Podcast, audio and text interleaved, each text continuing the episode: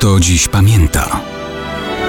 Datownik historyczny prezentuje Maciej Korkuć.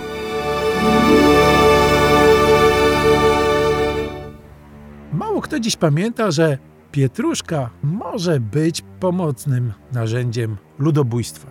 Brzmi to jak ponury żart, ale w październiku 1937 roku, a więc równe 85 lat temu, w karaibskiej Dominikanie rzeczywiście doszło do masowych zbrodni zwanych rzezią pietruszkową. Dominikana to państwo zajmujące wschodnią część wyspy, której część zachodnią zajmuje Haiti. W 1930 roku objął w Dominikanie władzę Rafael Leonidas Trujillo. Zasłynął wieloma rzeczami, innymi tym, że stolicę Santo Domingo przemianował na swoją cześć na Ciudad Trujillo, a w wyborach ponoć potrafił zebrać za swoją kandydaturą więcej głosów niż było wyborców. To on w 1937 roku postanowił fizycznie eksterminować w swoim państwie francuskojęzycznych Haitańczyków, emigrantów z zachodniej części wyspy. Dominikana zmagała się z kryzysem gospodarczym, a Haitańczycy, jako że mieli mniejsze oczekiwania płacowe, wygrywali w rywalizacji o miejsca pracy. Trujillo więc postanowił sprawę rozwiązać radykalnie. Nakazał specjalnym bojówkom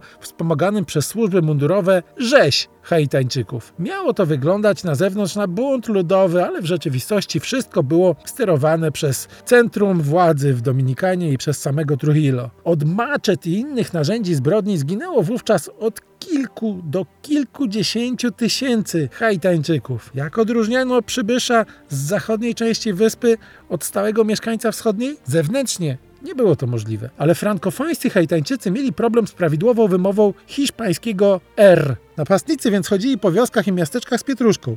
Po hiszpańsku perejil. Kto wymówił poprawnie, przeżył. Kto miał francuskie ech, był mordowany. W ten sposób sympatyczna skądinąd roślinka na Dominikanie stała się symbolem prawdziwego ludobójstwa.